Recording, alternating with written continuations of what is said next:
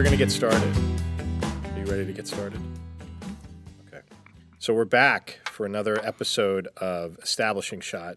I'm Ted Barron. I'm the executive director at the DeBartolo Performing Arts Center. Hi, Ted. I'm Ricky Herbst. I'm the cinema program director at the Browning Cinema. Hi, Ricky. Hey, how's it going? It's March.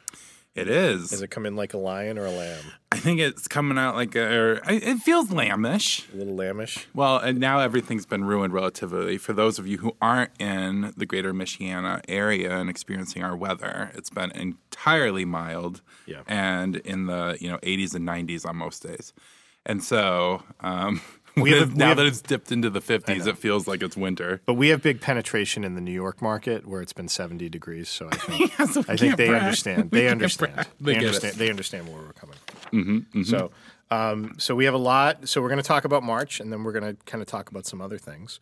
But um, what do we have? So we so in March we have um, a lot of great events coming up, both new films, classic films. Healthy mix. Healthy mix. With spring break. We're even working around spring break, but we're still showing a lot of great stuff. Good.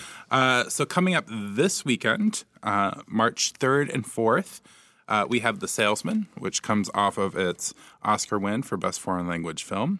This is Farhadi's new film. Uh, people might know him best from A Separation Mm-hmm. or from boycotting the Oscars Yeah. um, and having that kind of political intrigue alongside the movie, which injects it with something else as you're watching it. Um, and it's about a couple who star together in a production, a Tehrani production of Death of a Salesman. Sounds like a horrible way to keep your relationship going. Um, and things uh, kind of spiral from there. And then also this weekend, uh, we have, as part of your global cinema class, the Apu trilogy uh, kicking off uh, Saturday, March 4th at 3 p.m. And then uh, on Sunday, uh, we have. Uh, So we yeah we start on Saturday the Saturday the 4th Uh-huh. at three o'clock we have Pather Panchali, Mm-hmm. and then Sunday the fifth at three o'clock we show Aparajito, Mm-hmm. and then Wednesday the what day of the week is that? That's March 8th. Wednesday March eighth at eight At 8 o'clock. p.m. We'll show the World of Apu. The only one of the three I've seen. Well, I mean, I think you can, and and you can kind of get by by just having seen that. Mm-hmm. But I would, I, you know, this is being shown in conjunction with the class that I'm teaching, and I made a very heartfelt pitch to the students to, you know, do the impractical and go see all three films in the trilogy because if you do, and when you when you get to the end of that trilogy, it just has a much better payoff, I think, than. Um, than if you just have seen the one film. Not that the one film on its own isn't incredibly powerful, um, but uh, there's you know there's such a degree of investment from uh, Ray in these uh, in this character who develops over the three films um, that it's just it's it's really quite remarkable. And this is a new restoration or recent restoration that Janus Films uh, put together. So it's uh, supposedly including footage that's not been seen before. Um, so there's going to be you know a way to see this in a way that it hasn't really been experienced before, which is really exciting. That's great. Well, and it's a really sumptuous movie to watch anyway. So Yeah. Yeah. kind of gilding the lily a little. Yeah. Um, that's awesome. Um, so then, amidst that, uh, with Michael Kackman's uh, that '80s class that we have going on, we have a public screening of "Desperately Seeking Susan," Oh boy. uh, the mid '80s Madge vehicle, uh, which is Tuesday, March 7th at 8 p.m. I'm curious to see how that holds up. I- Because that was that. I that kind of think it's like a fine wine. Yeah, I don't know. No, I just remember it from when it was when it first came out, and it seemed it. it I mean, I was I was fairly young when I saw it for the first time, and it seemed, but it seemed fairly edgy because it kind of gives you a, a glimpse into like uh, kind of downtown New York culture that um, you know that you wouldn't get access to. I think in most mainstream films, and to have Madonna situated within that at the peak of her, um, well, her first peak of popularity, I guess, uh, was kind of an interesting entry to the to that whole scene. This is yeah, this is still gritty New York. Yeah, Uh, yeah, things haven't been pre Bloomberg pre Bloomberg, well, pre Giuliani. pre Giuliani. yeah, yeah, yeah. Definitely, definitely pre Bloomberg. Um, and then heading into uh, spring break here at Notre Dame on Friday, March 10th, 11th, and 12th, uh, or Friday, March 10th, uh, and then running through the weekend till that Sunday. Uh, we have 20th Century Women, and because it's break, That will be at 7 p.m., 7 p.m., and 3 p.m. We won't do a full slate. Uh, that's Mike Mills' new film. Mm-hmm. Uh, he made Beginners. Uh, recently learned, married to Miranda July. That Yes. surprised me. Yep. I didn't know that one. Uh, and this is uh, Annette Bening in the late 70s as a single mother, uh, enlisting the people in her apartment complex that she owns to help raise her teenager, set him up straight. And have you seen it yet? I haven't. No, I've read several reviews which say that she was really robbed out of an Oscar nomination for this. That this is this is one of her best roles. But I'm I'm actually most excited about the the film's soundtrack, which is a lot of late '70s, uh, early '80s post punk. There's some Devo and some Talking Heads in there. So music I like. That's really well. That bleeds very nicely into what we're showing the weekend after, which is Sing Street. Yep. Uh, that's John Carney, uh, who directed Once, um, another musical. And this is a light musical. It's a film about a band, so there's music in it, um, and it's English New Wave. So anything that was popular in Ireland in the mid '80s. Uh, comes and goes throughout it. There's Duran Duran. I think there's The Cure. There might be a Devo moment too. Is there? Oh, I can't. Uh, but these young high schoolers or junior high, whatever age they might be, yeah. uh, kind of suck up whatever music video they see, and then turn that turn the band into that. Yeah, people I know know who've seen sound. it, who are really passionate about it, um, are really it kind of connects with their nostalgia in a, and not in a kind of mockish way, but in a in a way. I think because again, it's music that drives them, uh, that that kind of drives the film. That um, it connects with a lot of people's uh, people who love the film. It's the music they listened to in high school, um, so it kind of it really captures that that experience. Uh, it captures kids making movies. That's why I like it. That's all I care about. Um, it actually, it has a very similar vibe to Son of Rambo, which I put a, a lot of. I, I that- that- that's a that's a big movie for you. I know that comes know, up as a big I always saw it in the theater. I should see it again and make sure that I'm not way off my rocker. But it's, uh, but you know, when you have 14 year olds, 15 year olds trying to make movies Yeah. To impress ladies, Did you did you see the through school, they're going to be pretty rich. Did you see the Raiders of the Lost Ark documentary? I, of course. Okay. Shoot, I almost made my own Raiders of the Lost Ark after it. so is it, you, is the is the documentary inspiring or is it just the film the film the film itself. Yeah, the yeah. documentary can get out of here. I don't really need that. but the film itself is great. It's better than the original. Yeah. Um, so then, uh, coming off of break, uh, class will be back in session. We have uh, for your global cinema class, Yeah. uh, De Palma's um, Blowout. Blowout.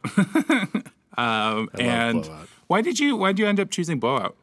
Well, I Or think what's this mean like in your global cinema class? Why this uh, one? so blowout is we we we're, we're looking at the whole generation of uh, well, not the new American cinema because that's actually more of an indie movement, but the the film school generation. So Scorsese, Coppola, um, Spielberg, Lucas, and De Palma. I think is an interesting figure among them because um, while he has success, I mean, he has a, a reasonable degree of success. He's he's somewhat he's somewhat of an outsider among them. He's never he's never kind of regarded as the best of the group. Um, but I think Blowout is arguably one of the best films to come out of that uh, that generation. Uh, I think it's a film that holds up really well. Um, partly because it's a it's a wonderful reflection on reflection on the filmmaking process, uh, but it's also um, a film that really just kind of captures the the anger and the cynicism of the late seventies. I, I always say it's a film that was made too late. It's a film that seems much more kind of seventy eight than it does eighty one right. um, because it is it's so post Watergate uh, in terms of the you know the sort of cynicism about institutions and um, uh, power structures and, and how and how that kind of works its way into this movie about a sound man who's just trying to find uh, find somebody who can uh, record a good scream. Uh, so I think that in, in, in play it makes a very clever turn on that. So. Uh, it's a it's a film that uh, you know when people watch it for the first time, there's often a bit there's often a bit of, re- of resistance because there's a kind of stylized aspect to it. you think? Well, I mean, just in terms of, but like especially, I mean, the style. I mean, there's the visual stylization, which is very obvious, but then there's things like Nancy Allen's performance, Right. which you know she's kind of playing this type, this this film character type, which is almost like a you know a mall from the 40s, and people don't Mm-hmm. get it when you put that in the early 80s, and so Mm-hmm. um, they just assume she's acting badly as opposed to acting a type. uh, so that can be a point of resistance. But I think it's I think it's very rewarding. John Travolta, who I'm not a big fan of, I think he, he, it's his best performance by far in any film that he's ever made. So. Take that phenomenon. Yep. Michael. Uh, that like right after Pulp Fiction, his like prestige grab Oh, yeah. was really That's a pretty dark period. that's pretty low. um, so then um, off of that on that Thursday, we're showing the music of strangers, Yes. which is a documentary about Yo Yo Ma and the Silk Road Ensemble, and that's Yo Yo Ma's efforts to highlight both um, lesser known musicians, virtuosos, um, and lesser known instruments. And uh, we're screening that because over the weekend we have one of the musicians who's featured in the documentary performing at the DeBartolo Performing Arts Center. Right, Wu Man. She's performing with um, Kronos Quartet, um, and I've I've seen this film, and it's a nice. I mean, it's fairly straightforward, conventional. It's I think it was made for HBO, so it has a kind. Of, it, it's very accessible in the way that it opens up the story of these different uh, musicians who perform regularly with Yo Yo Ma as part of the Silk Road Ensemble. Um, so I think it does a nice job of kind of intro, as, as a kind of introductory work to if, if you're interested in world music and kind of some of the different facets of it.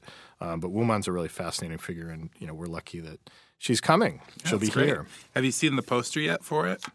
Uh, no. Kevin and I were marveling at it. It's a good one. Okay. Um, it's kind of like that Lo and Behold Oh, with like the only with instruments. exploding head. It's good. um, and then that weekend, uh, we have a run of The Red Turtle, which is a Miyazaki esque film. He actually didn't direct this one. Um, It's a Belgian director, right? Um, Dutch. Dutch British combo, I think, um, or Belgian British combo. But he worked with uh, Studio Ghibli Yeah. to. Uh, to to bring this film together, it's considered a Japanese production, right? But it's of. But Think with, so. with, yeah.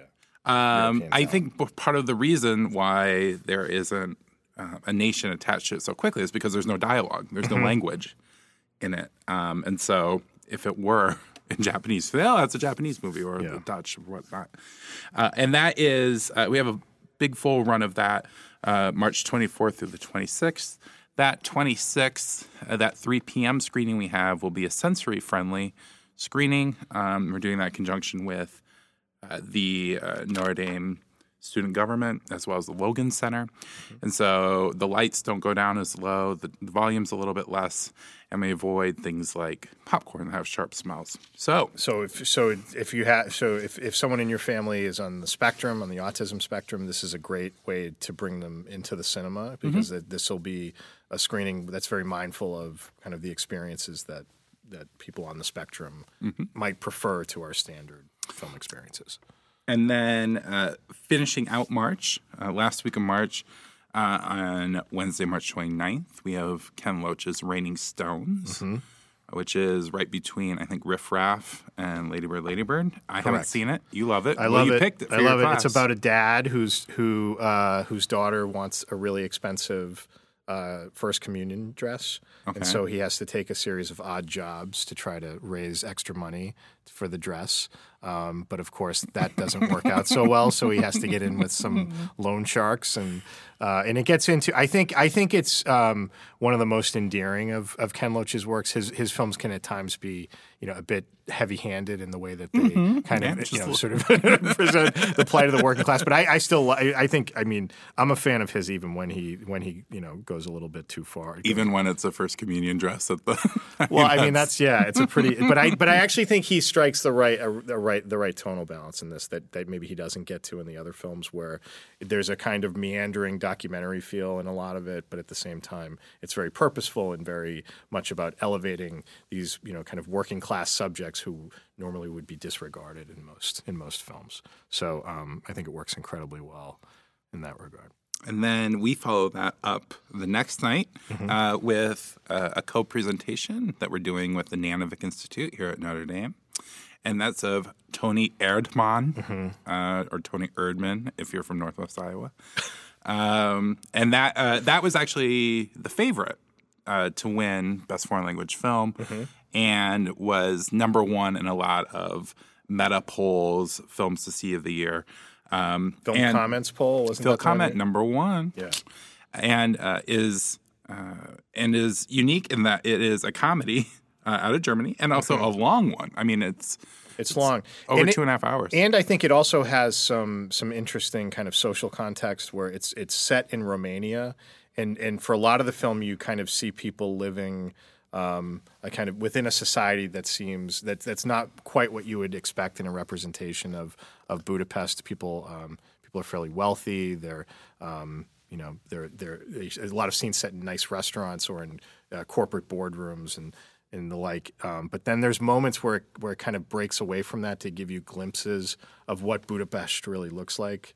Um, so there is amidst this incredible economic growth within the city, you see these shanty towns kind of right in the middle of the city center. So it's it it, it manages to work that those moments in in really effective ways. I wonder, given that it's now set for an American remake Yeah. with Jack Nicholson and Kristen Wiig, do they play the That's the idea. the idea? That's what I've heard. I wonder if it will be Father, set daughter. if it will be something where like they're New Yorkers, but then But like, where would where would be the shanty in New York? I mean, it's well, like I, everything's if been they go to out. like West Virginia because I think she works for an oil company, right? And uh, yeah, uh, so if it's I like, think so. Yeah. they'll make it coal and they'll send her to yeah. West Virginia or something. Yeah, or just I mean, you know, it's it's Or Canada, I don't Well, do we have an American analog in terms of a city where you know there is this incredible growth, but yet there's Our still Bucharest. People, Jeez. yeah, I, don't know, but that should- it's Bucharest. Sorry, thank you. You were correct. That's uh, that should be uh, do that all the someone's. We'll find out Bucharest's sister city. Okay, my apologies to the people of Bucharest for calling you Budapest. Uh, I, I, it happens a lot, and when you um, do make the mistake to a Yeah. Romanian, they'll let you know. oh, I'm sure they will. uh, and then uh, the last film, and we're cheating a little bit because it's sliding into April. Yeah. we have coming up is Silence. Uh, that's March 31st, April 1st, and Sunday, April 2nd. That Sunday matinee, we'll have a panel discussion with some uh, experts on the Jesuits and uh, Japanese literature as well. And they're there because Silence is about a um, two Portuguese Jesuits who go to Japan after learning that their mentor has potentially renounced the church, and they want to get at the core of what's going on. Uh, so this is, I would say, far and away number one requested film of this semester. Yeah, I was going to say if you're associated with the University of Notre Dame and you have not yet emailed or called Ricky or me about this film, then you are in a, you are in a very small minority because we are going to, we are expect yeah this is going to sell out. So if you're interested in seeing this film, get your tickets had a uh, really as soon as you hear run. this had a weird run in town too, because it was Yeah. it was on at like 10 a.m. or 10 p.m. and nowhere in between. It was like they totally dissed it. I mean, like they just you know there was no regard that the, that it could have any kind of audience, and and it was you know it's based on these metrics of you know how does it perform on a in a big city, and then our our smaller market of of Greater South Bend. They you know they kind of adjust screening times based on that, but I think it also had the kind of impractical quality in that it's two hours and forty five minutes long, so they couldn't just um, you know, they couldn't do like a two screening per day run like they would do for something that hadn't necessarily performed well in other cities. But here, it's going to be huge. yeah, I think it's gangbusters for for Notre Dame. Yep. Um, so that's what we're looking at in March. That's a busy month. It's busy. Well, and it's, like I said, we even are light because of break. Yeah. Um, so uh, and then um, the other thing that we didn't get a chance to talk about before is Mm-hmm. you have been traveling the world in search of great movies, correct? Uh, I try. And where were you most recently? I, I went to the Berlin Film Festival for the first time, which was which was really great. Um, I've never been before. I've always heard it's a wonderful festival um, to attend. It's huge. I mean, in terms of the number of films that are screened, um, it really you really have a lot to choose from uh, in terms of what they present. Is it run very efficiently? Is that Of course it is, but but it actually it's run. You know, I, it took me it took me a day or two to figure out how it was run, and once I figured it out, I said, "Oh, okay, that, this is this is very systematic, and this makes a lot of sense." But but it wasn't intuitive, I would say, uh, to get there. And actually talked to a couple of people who I know who were at the festival who said, "Oh, you should have called me beforehand because I would have explained all of that to you in terms of the process of getting tickets for screenings and." Um, how that all works, but And you went to Munich this last year for their film Yeah. festival. Was Berlin? But is it just like the Munich Is Munich a JV version of Berlin, or is, are there differences? Do they have different? Uh, Um, yeah, I mean Munich is mostly showing. I, I would I would guess that most of Munich's lineup already screened in Berlin, um, and Munich even was showing things that were already uh, were already screened. You know, in the U.S. Uh, well, but that but that can vary because Berlin had a couple of things that had that had already had U.S. premieres. Um, I'm trying to think of oh, I am not your Negro, for example, which, we Hmm. showed last month. That was that was part of Berlin's lineup this year. that's interesting because they showed uh, Raoul Peck's other one, right? The Uh, his new Marx film, film? about Karl Marx. Yeah, Yeah. yeah, they did show that. so he had a yeah. twofer. Yeah, Okay. he, yeah, he's you know he had good representation there.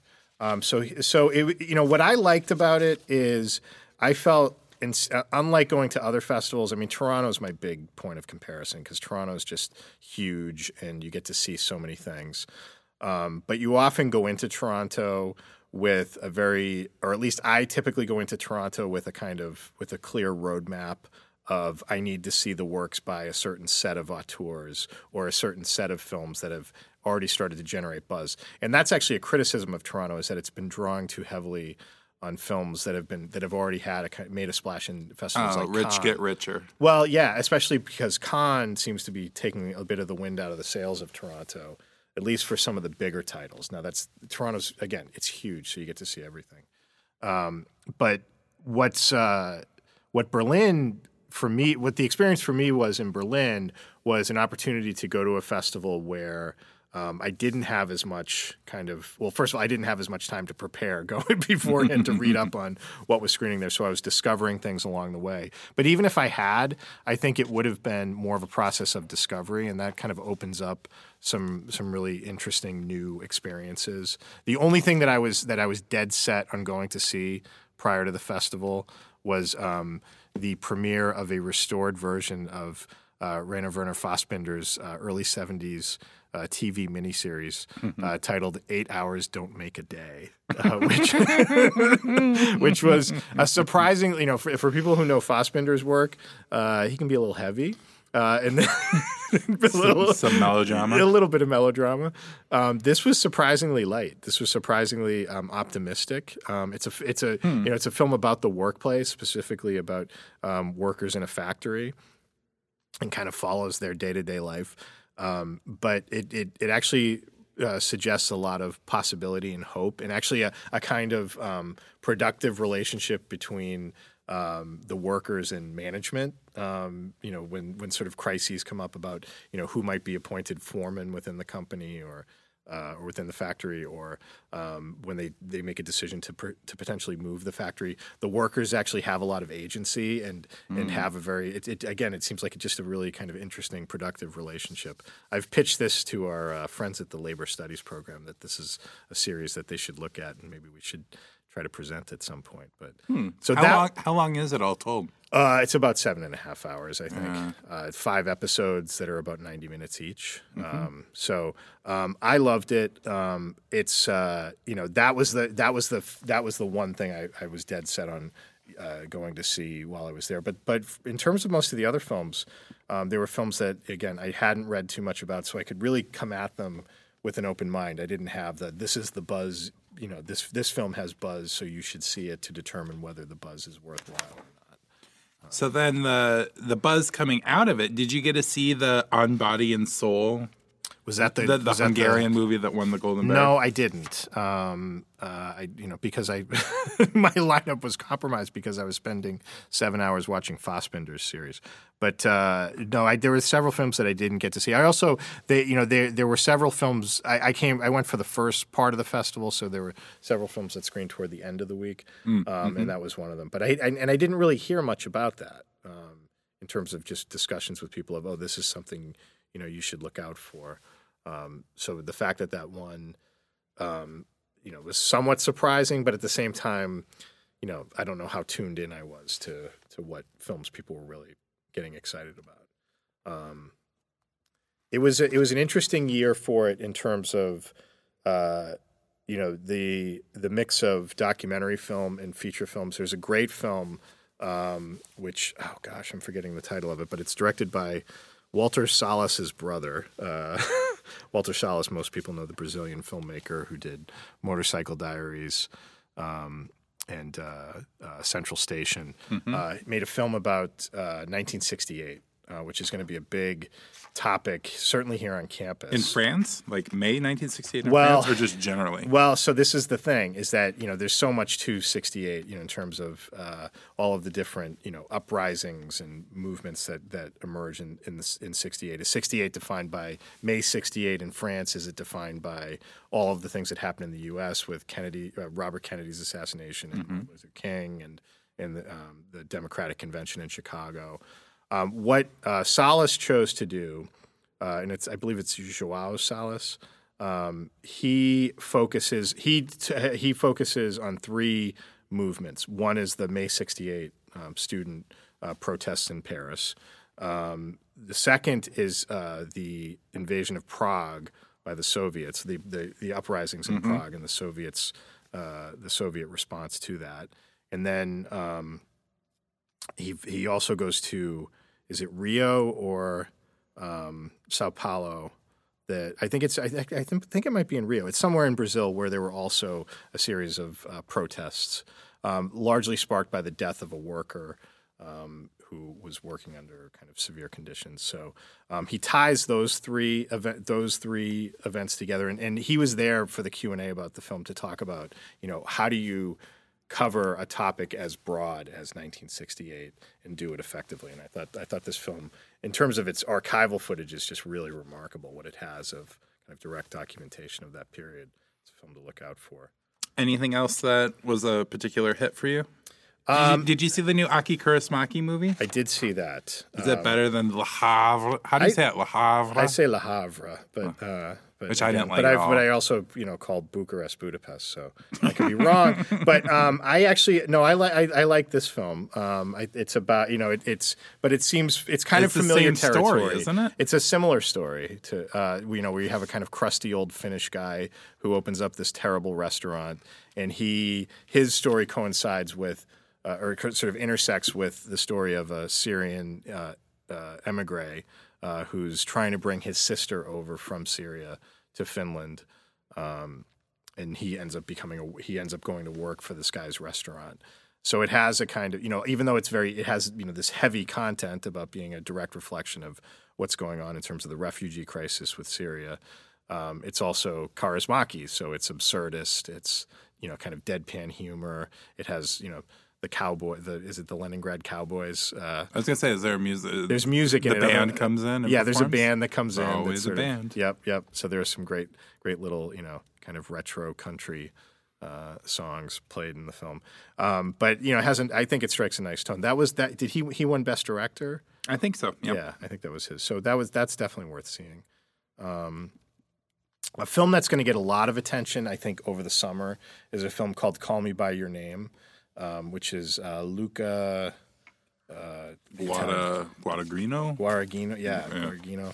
He Sorry, directed. Luca. Yeah, I know. Uh, we we got to get our pronunciations down. So he directed um, uh, "I Am Love" and um, "A Bigger Splash," Mm-hmm. um, and this is a, a lo- this is a kind of uh, love story um, between a 17 year old boy who's uh, at a country estate in Italy with his parents. Uh, his dad is an, I think he's an archaeology professor, and his dad has hired a graduate student played by Armie Hammer. Uh, to stay with them for the summer to work on a research project, and uh, the grad student and the teenager fall in love, and uh, but it but it does it in a way that's very subtle, um, and, and not immediately apparent in terms of how their relationship develops. But it has a kind of real charm to it in terms of the way it kind of captures first love in a very um, kind of sensuous way. It's you know it's in it's in, in it's at an Italian villa in the summer, so it's beautiful. It's you know it's beautifully photographed, um, but also I think kind of captures sort of the smaller moments in in like a teenager's mindset. So I think it's it's a film that I that I think will get a lot of positive attention as you know something that's you know very it's just it's very moving whether you know you sort of there are some flaws with it i've talked i talked to a couple of people about it it's a film that probably has you know one too many endings to it among other things in terms of its structure but the kind of emotional content of it is pretty pretty overwhelming Great. Um, any other notes from the festival that we should take away from us? Did you see the dinner? The dinner, no, but that was you see. This was what was strange about Berlin is that you know. So the dinner is a new film by Oren Moverman, um, who did The Do you know Cate Blanchett was supposed to direct it? Was she really? Yeah. Then he got attached to it. Okay. Well, it seems like the, well, the reviews were very mixed, but it, it seemed like that was kind of the prestige celebrity film, you know, in terms of like the red carpet film because Richard Gere is in it, and, and you know, I mean, that's fine. Like you know, Richard Gere's it's not anything against Richard Gere, but he's not. You know, this isn't 1980. This not this isn't like Yeah. you know, uh, what was the, the American Gigolo time? Um, this is you know he's at a he's at a different stage in his career that. Um, but but uh, that was that that got that seemed to get a lot of attention just for its star uh, power, which I thought was kind of strange. But because the reviews were fairly mixed. Yeah. Well, and that, I think that was like the only American movie Yeah. screened in competition. So You know, this the thing that came out to me in in going to the festival this year, and this is something that I that I think about is um, I really love when these festivals have really strong retrospective programs, and that's one of the things that stood out about Berlin is that they had they had a couple of different. Um, uh, kind of sidebars. Although I wouldn't even call them sidebars because I think for most people experiencing the festival, they were pretty central to the festival experience. But they had a program about um, science fiction um, where they showed films like I mean, Blade Runner was kind of the the probably the most familiar film. I saw. was it dubbed in German? I don't know. I could see that being kind of amazing. that would be that would be fun. I'd watch that. That would be fun. Um, but I saw a crazy film uh, from German, a silent film from the 20s. Uh, it's titled uh, Algol, Al- and it's about. It's it was fascinating because it was about. Uh, it stars Emil Jannings, who's kind of, if you know silent film, he's you know he's in The Last Laugh, he's in The Last Command. Um, he's also in The Blue Angel. I think is probably maybe what most people know him for. He plays the teacher, um, and he plays. He's like the artist, right? The Yeah, he's similar because he was he had a very thick German accent, so he he didn't make the transition to the sound.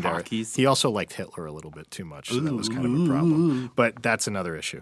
Um, but he um, he plays a coal worker um, in this in this village who, through some magical occurrence, meets this. Uh, kind of mystical figure who I think is some sort of representation of Satan, uh, who gives him access to a is it machine. a Faust? Is it a Faust? Kind of, kind of. He he um, he gives him this machine that gives him the power to harness solar energy, and so he's able to take over the world because he can control all of the world's energy sources now, which are now which are completely solar. So solar energy is tied to this kind of evil enterprise, which which kind of undoes the earnest coal workers in this small village and kind of sets Oh. up and then it sets up this whole kind of power struggle where you know his son is uh, you know this greedy uh, kind of aspir- you know greedy greedy and aspiring to kind of take over his company and uh, things kind of fall apart but it has just a really kind of wacky tone to it um, which you know is it's 20s 1920s German sci-fi so you know I don't know what we would what else we would expect but uh, but you know it really uh, there there are just some it, you know it was great to see some things that just kind of uh, you know gave you access to thinking about sci-fi in a very different way. So Well, very cool. so that's so that's the, the thing about the festival is like you know is it is it a better showcase for you know rediscoveries or or is it you know should it be about um, kind of more focused on just discovering new work? And I find myself and maybe this is just as I get older and kind of more conservative in my strategies of how to tackle these kind of festival experiences um, I find myself more interested in in seeing those things that I might have missed um, and kind of filling in those gaps of film history rather than trying to pick up on you know a new film that might have you know really strong word of mouth. So which I you know I feel like I can get access to in other. I mean, part- if you're going to schlep yourself all the way over to Germany, you probably want a known quantity too. Like, oh, this will be right. this will be good, as opposed to something that could be screening for the first time, Yeah. and then you're watching like the Brown Bunny or whatever. Right. Well, I mean, and you think about, I, I mean, I just think about uh, film programmers who I know, and and many of the best programmers are the ones who who you know they make it a priority to go to places like Bologna, which is a festival of. Uh, it's largely archival work. I mean, it's mostly archival work that's being presented. It's not a festival for new films. Um, so to look at kind of what uh, major archives have been working on as restoration pieces and to find ways to present those. So um, you know, there's there's there's a lot of different uh, strategies to take, but it's a question of like, you know, what's the most valuable way to experience a festival? And I think it varies. I mean, it depends on you know what you're what you're looking for out of that. I think what you know what most people think about uh, when it comes to film festivals is they think about they think about Richard Gere on the red carpet. Maybe not Richard Gere, but they think about they think about the red car. They think about the sort of splashy premieres. And you know, the first question I get asked when I come back from a film festival is, "Oh, what celebrities did you see?" And it's you know that's that's nice that people want want to know that, but it's not really. I don't really seek that seek out those kinds of experiences Right. in festivals. Well, So- good stuff. Yeah. So, um, but we got to get you to some festivals this year. So we'll we'll Well, Ann Arbor's this month, which is historically a really important one for experimental film. Yep, it's a that's a great way to see some alternative work. They usually have some great documentary uh, pieces there. Um, uh, J, I saw a great film by J.P. Sniadecki there a couple of years ago, which he actually had a new film in uh, Berlin. Um, but that's also, I think, one of the strengths of, of Ann Arbor is that it does strike a nice balance between um, you know retrospective work and contemporary work. So you can kind of get a little bit of everything there. So we'll do. Well, I'll cut my teeth there. Yeah, see how see what I can, sh- you know, you know, club over the head and bring back to to South Bend. And uh, well, I mean, we're going to be a lot. There's a lot of shorts. So. Yes, yeah, and that's and I think those actually open up some interesting opportunities because those shorts, you know, finding ways to position those with some of our feature presentations Mm-hmm. in ways that maybe we haven't thought about. So Sounds good. you will see. So that's what we have coming up this March. And um, anything else before we close the the balcony No, until April? until the balcony is closed. That's that's been trademarked by a couple of other guys. Um, the The uh, Irish balcony. the Irish balcony. That's, it's We're trademarking that right now. Uh, no, we I have, but we will be back in April to talk about um, some new films, some some more events that we have coming up as we kind of get to the close of our Yeah. semester. And We have a purple rain combo Oh, yeah. in April. That'll be that's, fun. That's a nice tease. But you like that? There we go. we'll, we'll talk about that next month. Great. Okay. Well, thanks a lot, Ted. Thank you, Ricky.